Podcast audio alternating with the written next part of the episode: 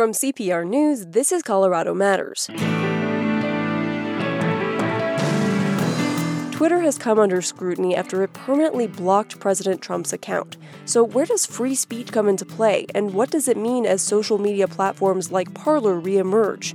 Then, from extreme drought to intense wildfires to dwindling snowpack, where Colorado fits into the global picture of climate change. But, says NASA research scientist, not all hope is lost. It will take a Herculean effort to turn the ship around, but it can always be done. And any reduction in emissions is an improvement. And the pandemic reshaped the first day back at the Capitol for state lawmakers. It's also reshaping the entire session. The Purplish team explores the priorities for Colorado legislators, plus a special moment that shows political harmony may be possible.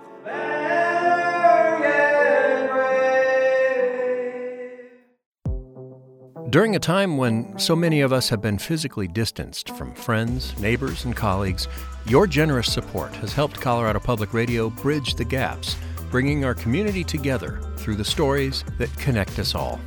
Voluntary support is the lifeblood of the content and coverage we all rely on. Thank you for being our partner in making this kind of radio happen for the Colorado community, each and every day.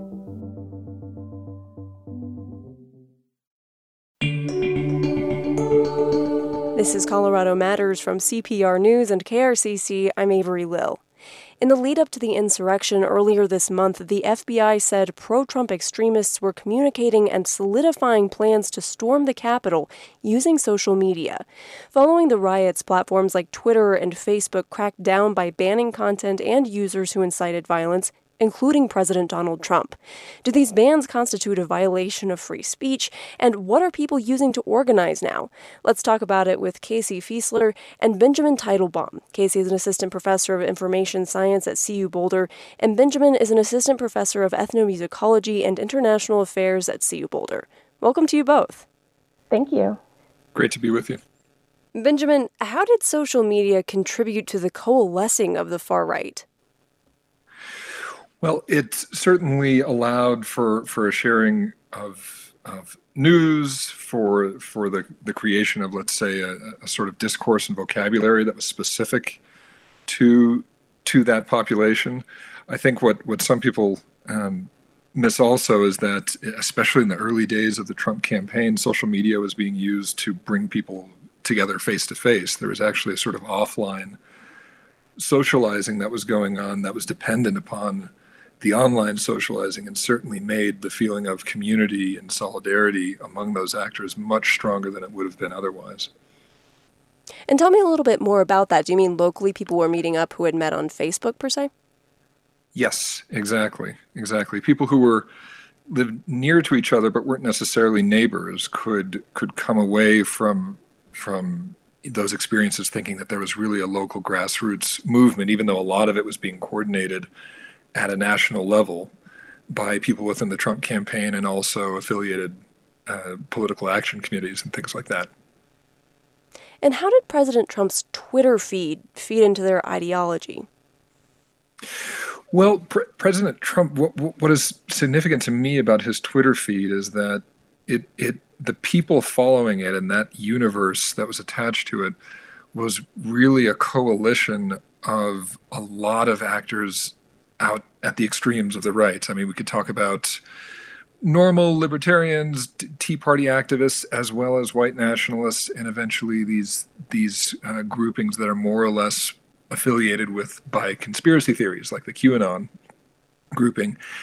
President Trump's Twitter feed becomes a sort of meeting place for for all of these these people. We don't have, I think, a lot of great names to speak about them collectively, but this is this is the MAGA movement. This is the you know the Trump devotees diehard supporters that that have since become a major a major force, political force uh, in in the country, as as we saw at the events at the Capitol earlier.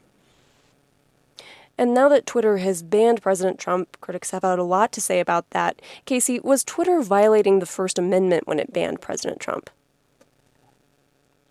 So the First Amendment protects people from suppression of their speech by the government. Uh, so, for example, Uh, there was once uh, a state law that prohibited social media use by people who were uh, convicted sex offenders. And that law was unconstitutional because it was the state suppressing uh, someone's ability to be on social media. However, social media platforms can make whatever policies they like uh, within within some small bounds and enforce uh, those policies. So, no, it, it was not an infringement of a constitutionally protected right to free speech. So these platforms, they're not governments, they are owned by private companies, but they're enforcing their terms of use, and some argue that they're enforcing them unevenly. Have you seen that? So that's certainly difficult to say, right, without a lot of data about exactly how they're enforcing these policies. I have seen uh, some researchers suggest that uh, the suppression of, of certain ideologies might not be as strong as some people uh, were were stating that it was. As far as I can tell, the policies that are being enforced both by uh, Twitter, the App Store, AWS, or policies around things like uh, misleading information about election outcomes or inciting violence.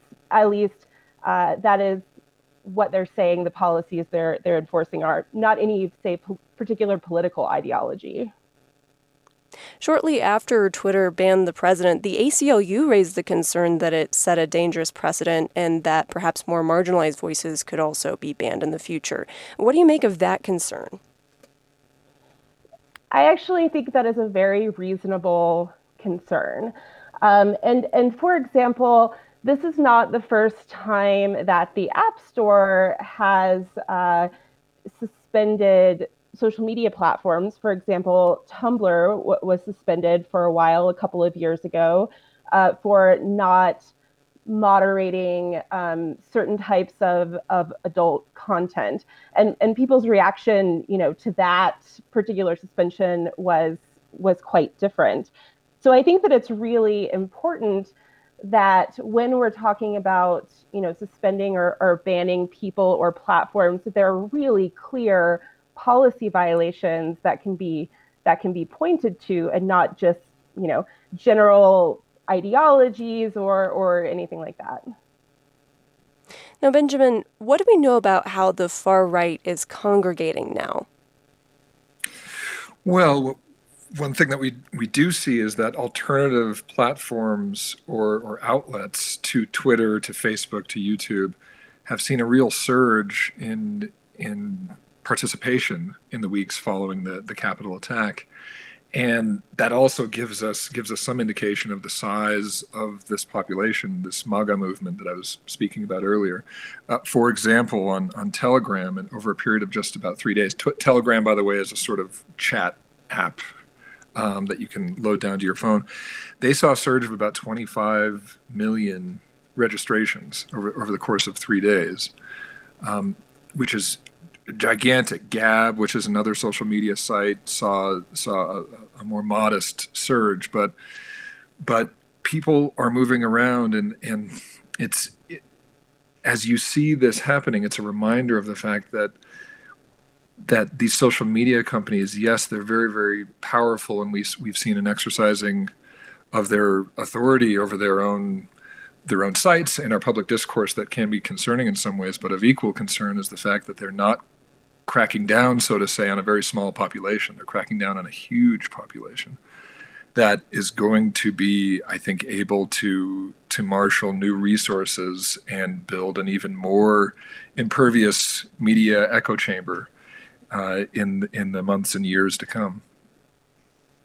Parler was one of the apps that disappeared from the internet after the insurrection. Um, it was dropped by Amazon Incorporated's hosting arm and other partners. But Reuters reported on Monday that it's actually reappeared with the support from a Russian technology firm. What does that indicate to you about these platforms and how they're reforming? Well, that that they are that they are going to be resilient and that they're going to find some way way to exist. Um, they if it's and, and we might we might come to a place where where outlets like Fox News are essentially the bridge between the two media media spheres. Um, they're going to build another echo chamber that is even even more deeply isolated from from other mainstream outlets and and the story with Parler is, is a is a great example of that um, and Casey, last summer, the CEOs of big tech companies went to Washington to answer questions for a Judiciary Committee hearing, and Republicans accused them of an anti conservative bias. Was there merit to those claims? You know, again, it's hard to say. I have I have seen uh, some some researchers who are looking at removed content, suggesting that that bias is not as clear as some people think that it is. Um, you know, it is possible, of course, that some political ideology sort of co-varies with certain kinds of content violations. And so it might seem, for example, if a certain kind of content is being removed, and right now the big example, of course, is inciting violence, which is what we saw quite objectively on on Parler if you know the people are doing that happen to have a pol- particular political ideology right now it might seem like bias against that ideology which is another reason why i do think that it's important that policies are clear in terms of why content is being removed. And do you want to weigh in on the how these companies or rather how these platforms are reforming casey?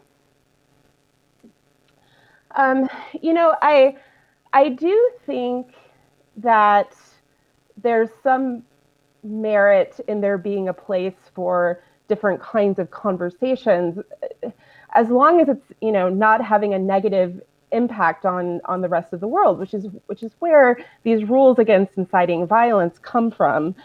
But i i do think that were it not for this kind of illegal activity having a platform where people feel comfortable expressing their ideas if they don't feel comfortable on some other platform uh, is a good thing. I, you know, I think it's possible that one outcome of all of this is that even more so than now, people might start choosing their social media platforms in the same way that they choose their news sources. Yeah.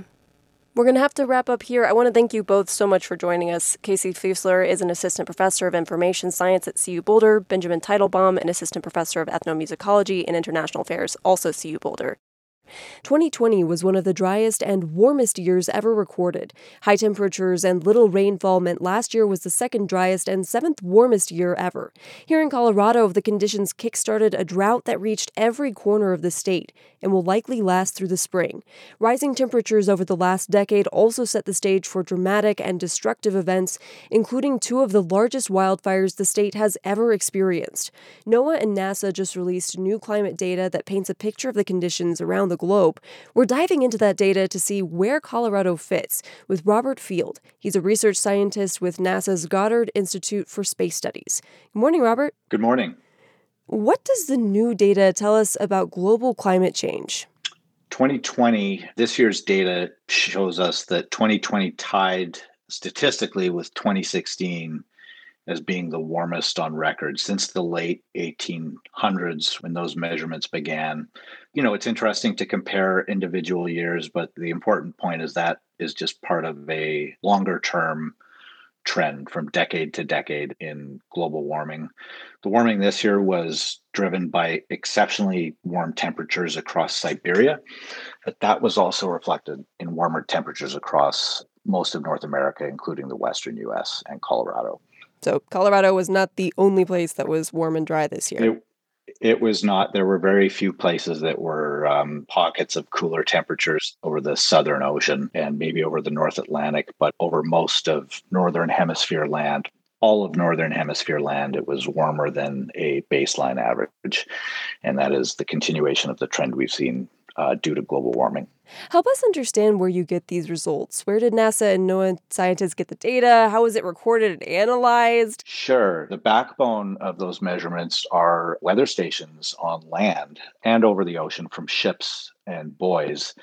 But the starting point for those measurements is just from simple thermometers over land that are corrected for changes in the urban environment, for example, that are quality controlled There are also measurements from satellite. They are all consistent with what we're measuring on the Earth's surface of a warming trend.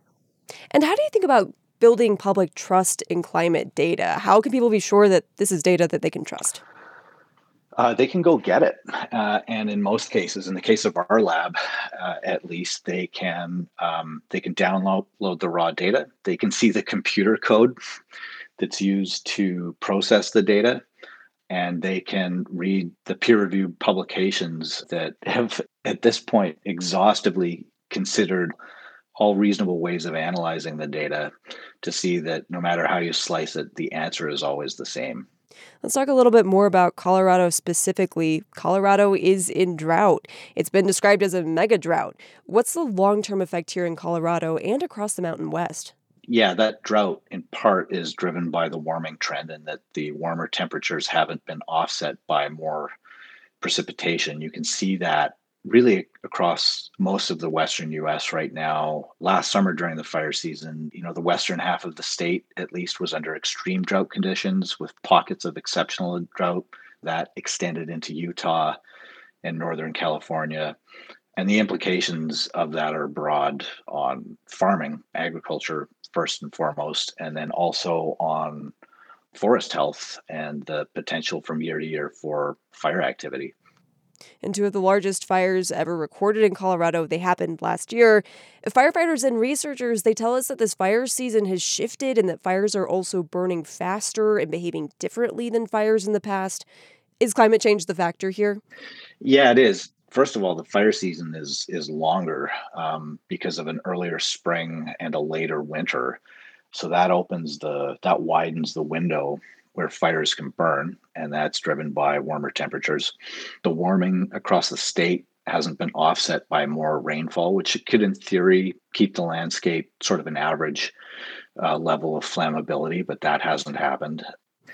Fire activity across the western US has gone up since the mid 80s when modern records began. And from year to year, you can there's a relationship between how dry it was the aridity and how much fire activity there was. And it's a nonlinear relationship too. For every sort of unit increase in dryness, you get a disproportionately large increase in fire activity. I mean, one thing I spent a lot of time this summer, some of the fire data and the, the smoke data measured from satellites over the western US, which is really about 20 years long. And what struck me were the records being broken in Colorado and California. Similar situations in both states and that you had record breaking burned area this year and that was driven by a handful of massive fires. So both states had their single largest fires in modern recorded history and um, that really stood out. And you could see that translate into some of the smoke data that we can measure from space you could see record breaking smoke levels in colorado or across the rocky mountains uh, in general and really across the western US. So so if it seemed exceptionally smoky, that's because it was. I can confirm that it certainly seemed smoky to live through and was pretty miserable to experience. But it's not just the miserable experience of living through smoke, that also matters for a changing climate as well, right? Yep. For smoke, to me, there is a climatic effect. But the first thing I think of is smoke is on public health. And when you look at how much smoke there was and how long it lasted, too, you know, weeks on end without clean air, that has a direct impact on people with respiratory issues. Yeah. Every couple of years, we get one of these bad fire years. And you can see that in the year to year relationships across the forested regions of the Western US, including Colorado. That dryness, the part of it that is due to climate change, has, has departed from the natural year to year changes that you would see in the absence of climate change. So there's a there's a climate change signal in the year to year relationships between how hot and dry it is and the amount of fire that you get. And these signals they don't stop with the summer. So let's talk about something of great importance to many Coloradans. Snow. Skiing season, it's off to a slow start this year due to low snowpack in the mountains. Oh, I'm sorry to hear that. Same yeah. here. oh no. And tell us where you are. I'm in New York, but you know it's not Colorado grade uh, skiing upstate, but we're also it's looking pretty lean out there. So tell us more about the lean snow condition. Does the climate change data give us any long term forecast on the future yeah. of snow in the North America, but also the Rocky Mountains in particular? Yeah, well, you first of all, you can see uh, there will be less snow in the future, um, and and there has been less snow in the past since the 1950s, at least. Uh, snowpack almost um, universally over the western U.S. over the Rockies has decreased because of those warmer temperatures and the and the absence of compensating snowfall during the winter, right? Um, and the um, and that will only continue into the future. But you can see that in the data in in snowpack data, and then also in measurements from satellite. There's just less snow, uh, and that's also because of that earlier spring onset. So it's warmer. It's a it's warmer and shorter winters. That is disappointing for all of us who ski to hear. Indeed. We have heard some climate scientists describe the symptoms of climate change as global weirding. Global warming just doesn't quite capture the way the changing climate exacerbates weather extremes. Hotter, hot weather in some places, colder, cold weather in others.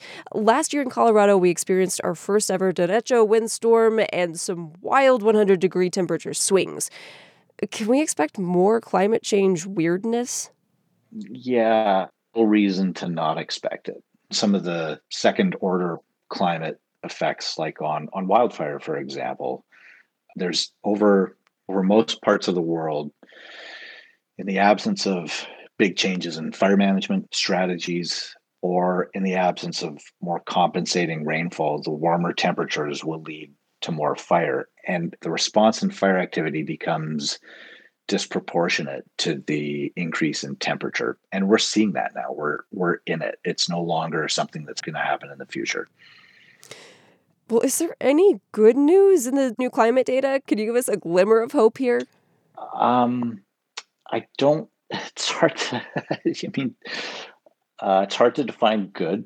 Um well in the you know i guess global warming is driven primarily by increased CO2 concentrations, the driven by fossil fuel burning. I think the good news is that there have been dramatic improvements in the affordability of renewable energy sources, whether they be solar or wind powered. You know, so the possibility to reduce emissions is there. In the actual climate data itself, it's uh, it's hard to see any uh, any good news, but in the in the possibility of reducing emissions, which are ultimately driving that global weirding, that's to me where the hope is. Talk to me more about the potential for those renewable energy sources to show up in new data if those are adopted. I think there is a sense that ah, we've come too yeah, far and that you can't do anything about it and we're just on a track now. Yeah, that's absolutely false. You know, the best time to start reducing emissions was 20 or 30 years ago. Uh, the second best time is now, and it's never too late to change course. There's no cliff that we're headed off of. It will be a, you know, we're on a slow trajectory. It will take a Herculean effort to turn the ship around, but it can always be done. And any reduction in, in emissions is an improvement. Well, I want to thank you so much for your time today. Thanks. I'm happy to, Avery. Robert Field is a research scientist with NASA's Goddard Institute for Space Studies. When we come back, state lawmakers get back to work or at least start the process. We'll get a handle on their priorities. This is Colorado Matters from CPR News.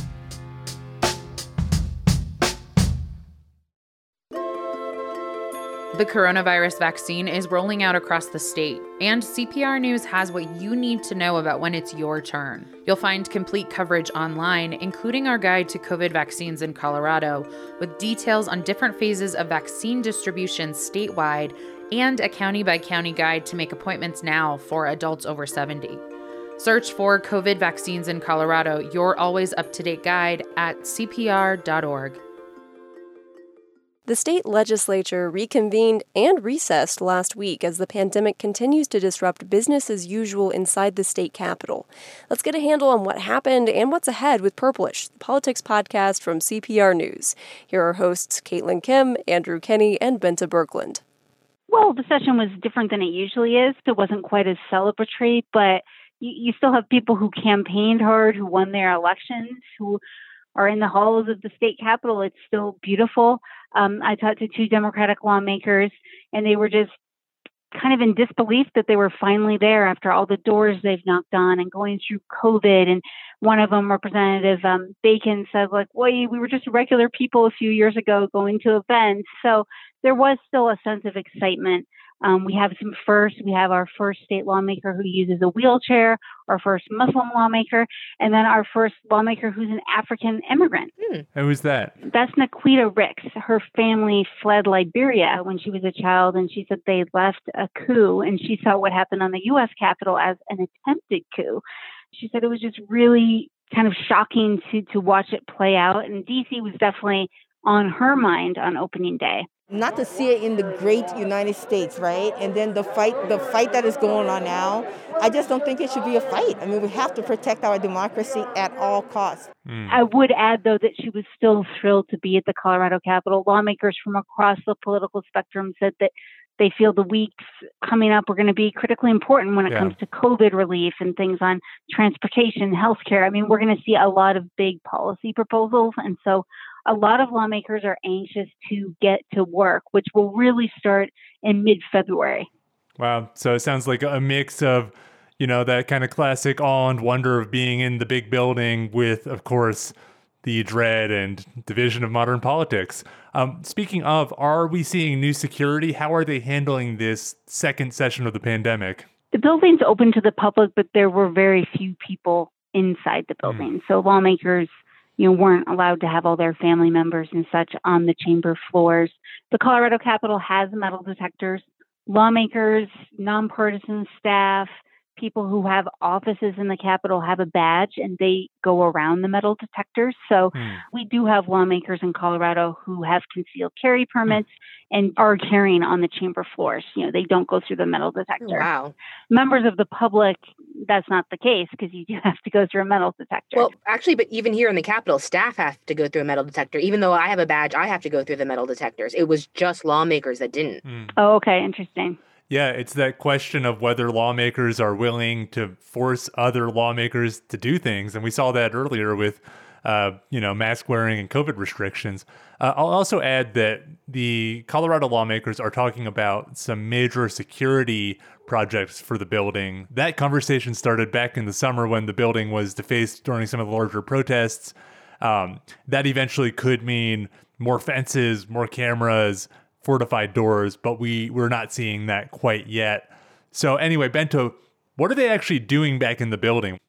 Well, constitutionally, they had to start the session on the date they started it. They have to swear in new lawmakers, and then there's some bills related to COVID relief that they wanted to clean up and, and pass. Mm. They we had a special session not long ago in December related to COVID, and then they're going to take this pause, and the pause is allowed. It's legal because uh, we're in a declared state of emergency. Mm. So the legislature really won't get underway in full until February 16th.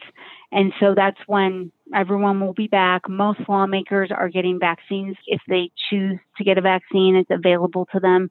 Um, so there will be more people vaccinated in the building. Mm. And when all the big bills start getting introduced, it's going to bring people to the Capitol to testify, even though the state has expanded remote testifying capabilities and tried to make things more virtual, mm-hmm. there, there still will be people who want to come to the Capitol in person. Well, I think it's going to be harder to track some of the big discussions that I'm sure will be happening even before they return to the building next month. But what do we know about what the big priorities this year will be? We've got Democratic majorities once again in the Senate and the House. What have we heard about that you think they'll be discussing in February? I mean, I've heard a lot of you know uh, looking at transportation funding mm-hmm. and trying to come up with a an agreement on to increase fees around that to pay for projects. Democrats have said they want to focus on climate change. They want to focus on housing. Lawmakers in both parties want to look at recovering from this pandemic mm-hmm. and what that looks like and helping small businesses and helping individuals. And Republicans uh, in the Senate, especially, want to put things in place to give the legislature more authority in the future if we're ever under a declared state of emergency, because it, it gives the governor so much power for executive orders. And they're considering ideas to require the legislature to come in and review things after certain times. And there's some ideas being floated, but I, I know that'll be a point of discussion as well. Yeah, I've heard the same thing, Bente Um, Republicans on opening day were talking not just about what role does the legislature play in these public health emergencies, but also what role does the minority party, aka Republicans, get to play in making laws. They want to know basically are they what input are they going to have what role will they play from the position of not holding power uh, one other thing that you mentioned that's obviously going to be big is uh, further stimulus spending, both from the feds and from any extra money that the state might have lying around. What are you hearing on that front, Bente? I think we're obviously that's a huge priority, and some of the budget committee members I talked to said they were waiting to see what's going to happen at the federal level. And Caitlin, I don't know how quickly we can expect to see something, but depending upon a federal stimulus and if it money can go to states or local governments, you know, that will have an impact for sure on our state budget and, and programs that lawmakers hope to push out. Right. And and I do know that the Biden administration is planning on having stimulus um, and, and dealing with this coronavirus as one of its main priorities coming in. It's just a matter of how quickly he can get support within Congress, especially a 50 50 Senate. Um, I think that's going to be the key. How many senators uh, Biden can convince on the Republican side to join on some of the stimulus when you have people like Joe Manchin, um, a conservative Democrat, saying he's not going to be supportive of a, for example, a two thousand dollars stimulus check, and that also shapes decisions that the state government makes. You know, the state government has some extra money that they could theoretically spend or that they could save for later and the decisions about whether to spend that one-time money will depend on whether they think they're going to get that federal backup. Right, and as you know, state and local aid has been a very contentious point here in Congress between Republicans and Democrats, and whether Biden can actually paper over some of those rifts uh, really does remain to be seen.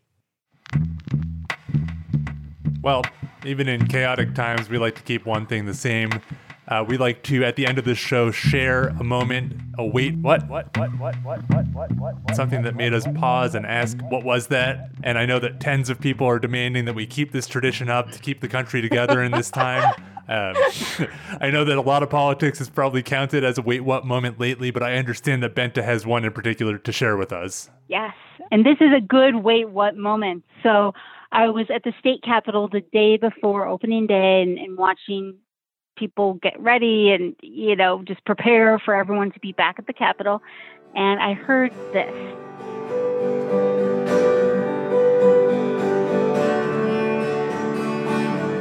So i thought wait what's that? So I, I went to the senate chamber and it was senate president leroy garcia i had no idea he was a very accomplished piano player and Senate Minority Leader Chris Holbert on guitar, and they were rehearsing the national anthem. A notoriously difficult song. Yeah. Yes, exactly.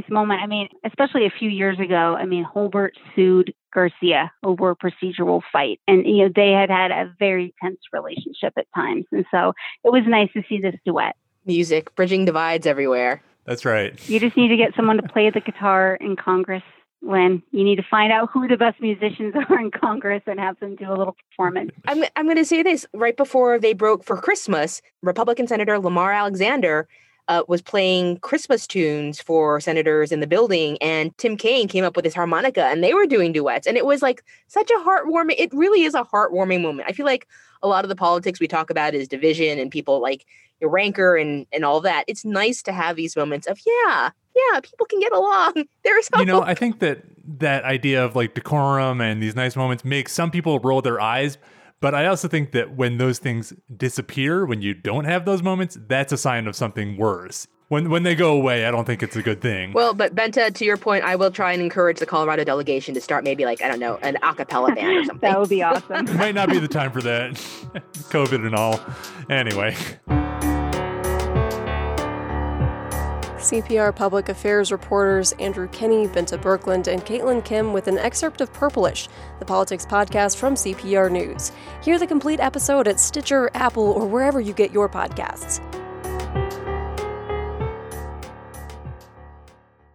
The year is off to a great start for UFO buffs. Last week, the CIA declassified documents related to unidentified flying objects, and the Department of Defense is supposed to submit a report to Congress this spring about the reported sightings it's investigated. Previously, the Pentagon has authenticated videos that have been around publicly for a few years, like this one. There's a whole fleet of them. Look on the ASA. My gosh. They're going against the wind. The wind's 120 knots from the west. The Navy pilots we just heard didn't know what to make of what they saw, but those videos got a lot of people excited. People who think the object came from Earth and those who don't. Denver author and popular science contributing editor Sarah Scoles talked with people in both camps. Her book explores their fascination with UFOs. It's called They Are Already Here UFO Culture and Why We See Saucers. We spoke in June. Hi, Sarah. Hi, thank you for having me. We're going to talk ufology, the study of UFOs. We've all heard the term UFO, but I understand its definition has actually led to a new acronym as well. Can you explain that evolution?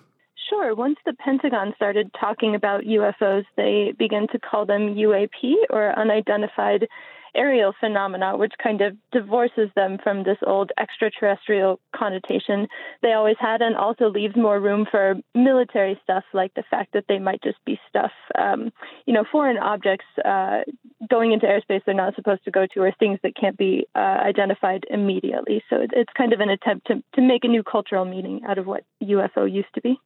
And you found that apparently there are certain people who are more likely to see a UFO or UAP. Who are they? yeah, this actually comes from some statistical work that a woman named Cheryl Costa has done. And she found that the people who are most likely to see UFOs are people who have dogs and people who smoke because they are outside on the regular at kind of the same times of day and they know what the sky looks like and when something looks off with it. That's so interesting. And you even had a time that you thought you saw a UFO. What happened? Yeah, I did, and it was very unexpected. I was up in Wyoming with friends watching the the solar eclipse that happened a few years ago, um, and we were just camping, and uh, it was wildfire season, so we couldn't have a campfire, so we were just staring up at the stars, and we saw this little light going in an arc, and we, you know, we assumed it was a satellite, and then all of a sudden this spotlight seems to appear from it and kind of sweep down and stare directly at us, and we all thought, oh my gosh, it knows it knows we're here. What is that? Are we about to be tracked or beamed up into a UFO? Um, and then it just kind of swept away and and disappeared. Um, and then a few minutes later, I remembered something that I knew, which is that there's a phenomenon called an iridium flare, which comes from uh, an iridium communication satellite, where the sun kind of reflects off its big solar panels and uh, creates this flash that looks like it's pointing directly at you like a spotlight. But um, it was uh, creepy and wonderful.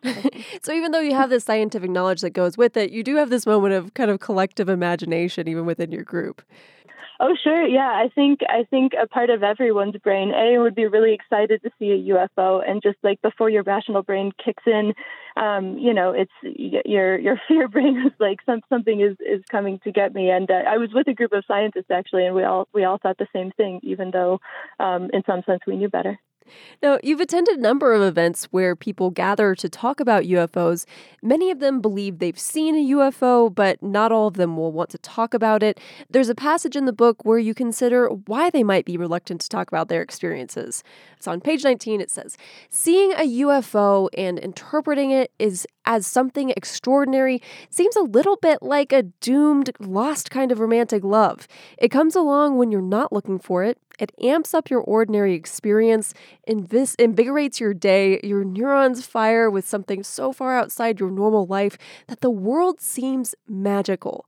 And then when it goes away and you return to baseline after dipping probably far below, you start searching for that experience again. But of course, you can't will it to happen, and it's not the kind of thing you can really explain satisfactorily to anyone who wasn't there. It's not even an experience you can really re inhabit yourself once it's gone. Tell me what it's like to attend an event like this where people are searching for that, but at the same time don't really know how to talk about it. Yeah, I think people like like that passage describes these these experiences that people have are very meaningful, and even mine, which I later was able to explain. Um, you know, you really just have this sense of wonder and connection to the universe, and a sense of uh, mystery that's really not often present in our everyday modern lives when you know most things for lots of people are are pretty easy and um, i think people have a hard time explaining to someone who wasn't there what this kind of singular experience was like and, and it's almost like a, a spiritual experience for a lot of people but it is it is hard to get people to be able to to describe it in a way that really brings back the feeling that they had when they were having it now, not everyone interested in UFOs wears a tinfoil hat. I'd imagine most don't. Uh, what did you learn about who the people are who make up this UFO community? Right. Actually, uh, you know, when I started doing research from this book, I had a lot of preconceived ideas about who was interested in UFOs, which was mostly hardcore conspiracy theorists, which it turns out is not not true at all. Um, uh, I think one in six people has seen a UFO, and many more than that believe that there, there's more to this phenomenon than meets the eye. And um, there is a group of people that is very large that is just kind of uh, what I call agnostically interested in UFOs. You know, they have this problem, it's been around for decades and decades, and no one has been able to explain it. And so they can just, you know, research, they can get government documents, they can do interviews with witnesses, and they really go about it in a, a really investigatory, uh, almost journalistic way. And that, that really surprised me. And not to tarnish the magic, but what might people actually be seeing when they think they've seen a UFO? You already gave one explanation for when you saw your satellite.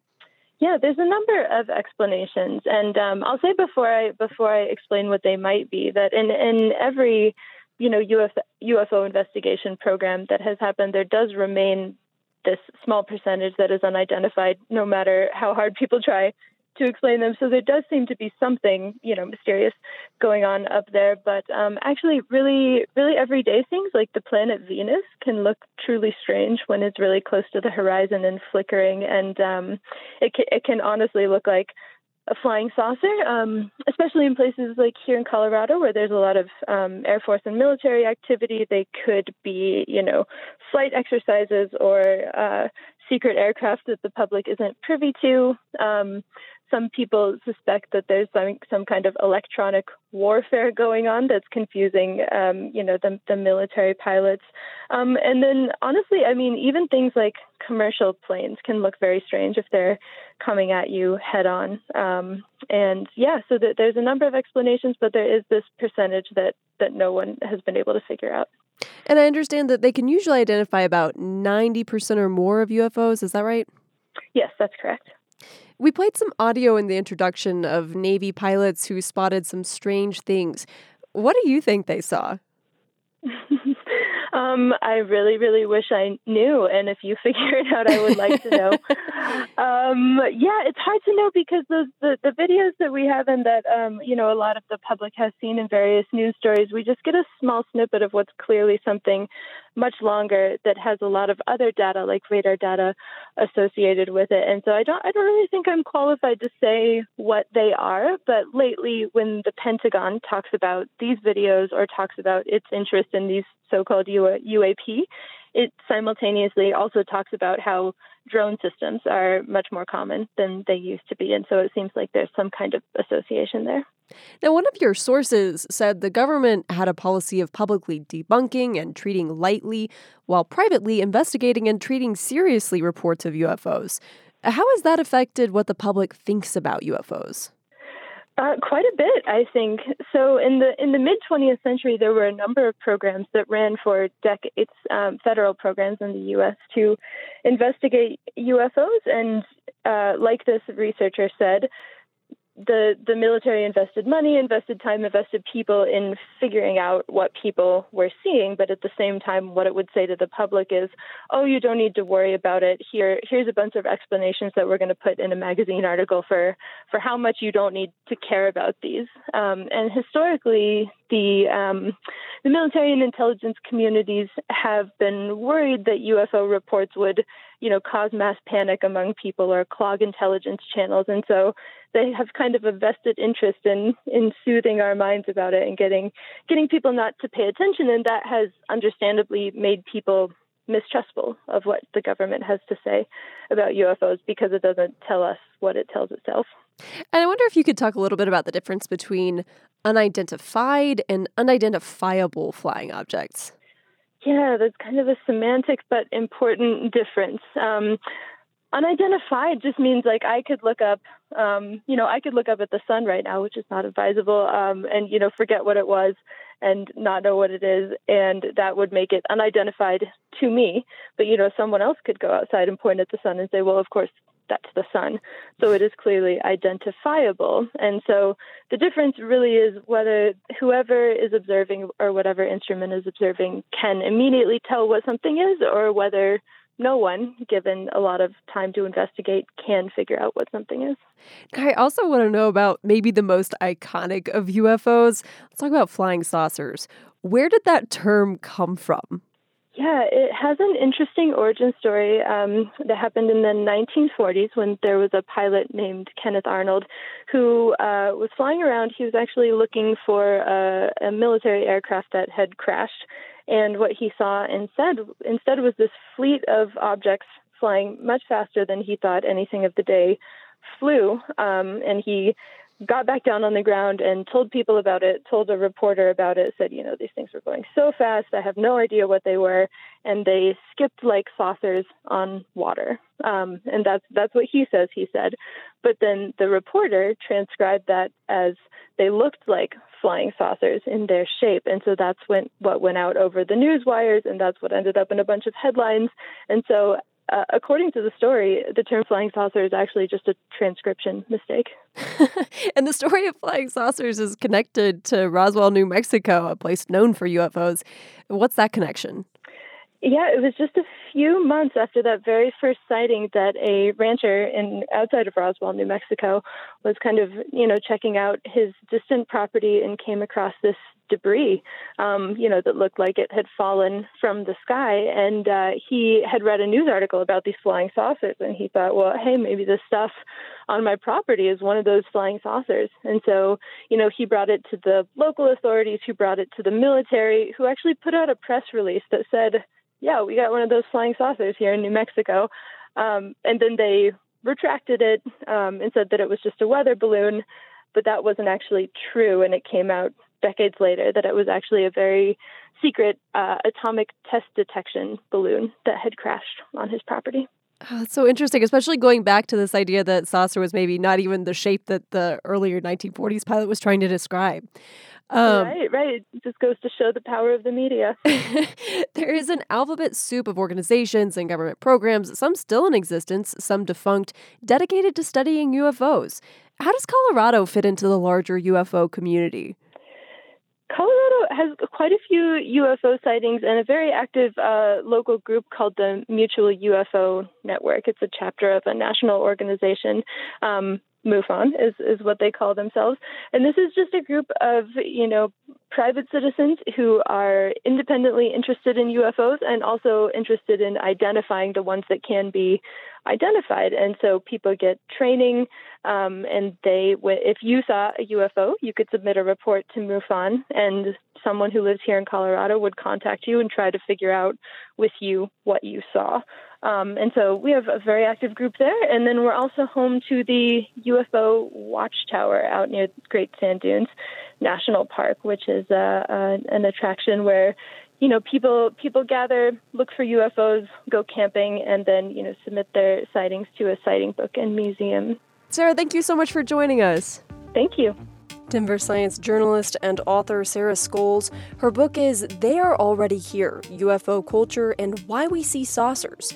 We spoke last June. This past week, the CIA released documents it's collected about UFO sightings. That's Colorado Matters for today. Thank you for joining us, and thanks to the Out of This World team that helps bring this show to air. Carl Bilek, Ali Budner, Andrea Dukakis, Michelle Fulcher, Matt Herz, Michael Hughes. Carla Jimenez, Pedro Lumbrano, Alexandra McMahon, Patrice Mondragon, Shane Rumsey, Ryan Warner, Paulo Schalzeder. And I'm Avery Lill. You can get Colorado Matters anytime. Just ask your smart speaker to play podcast Colorado Matters. This is Colorado Matters from CPR News.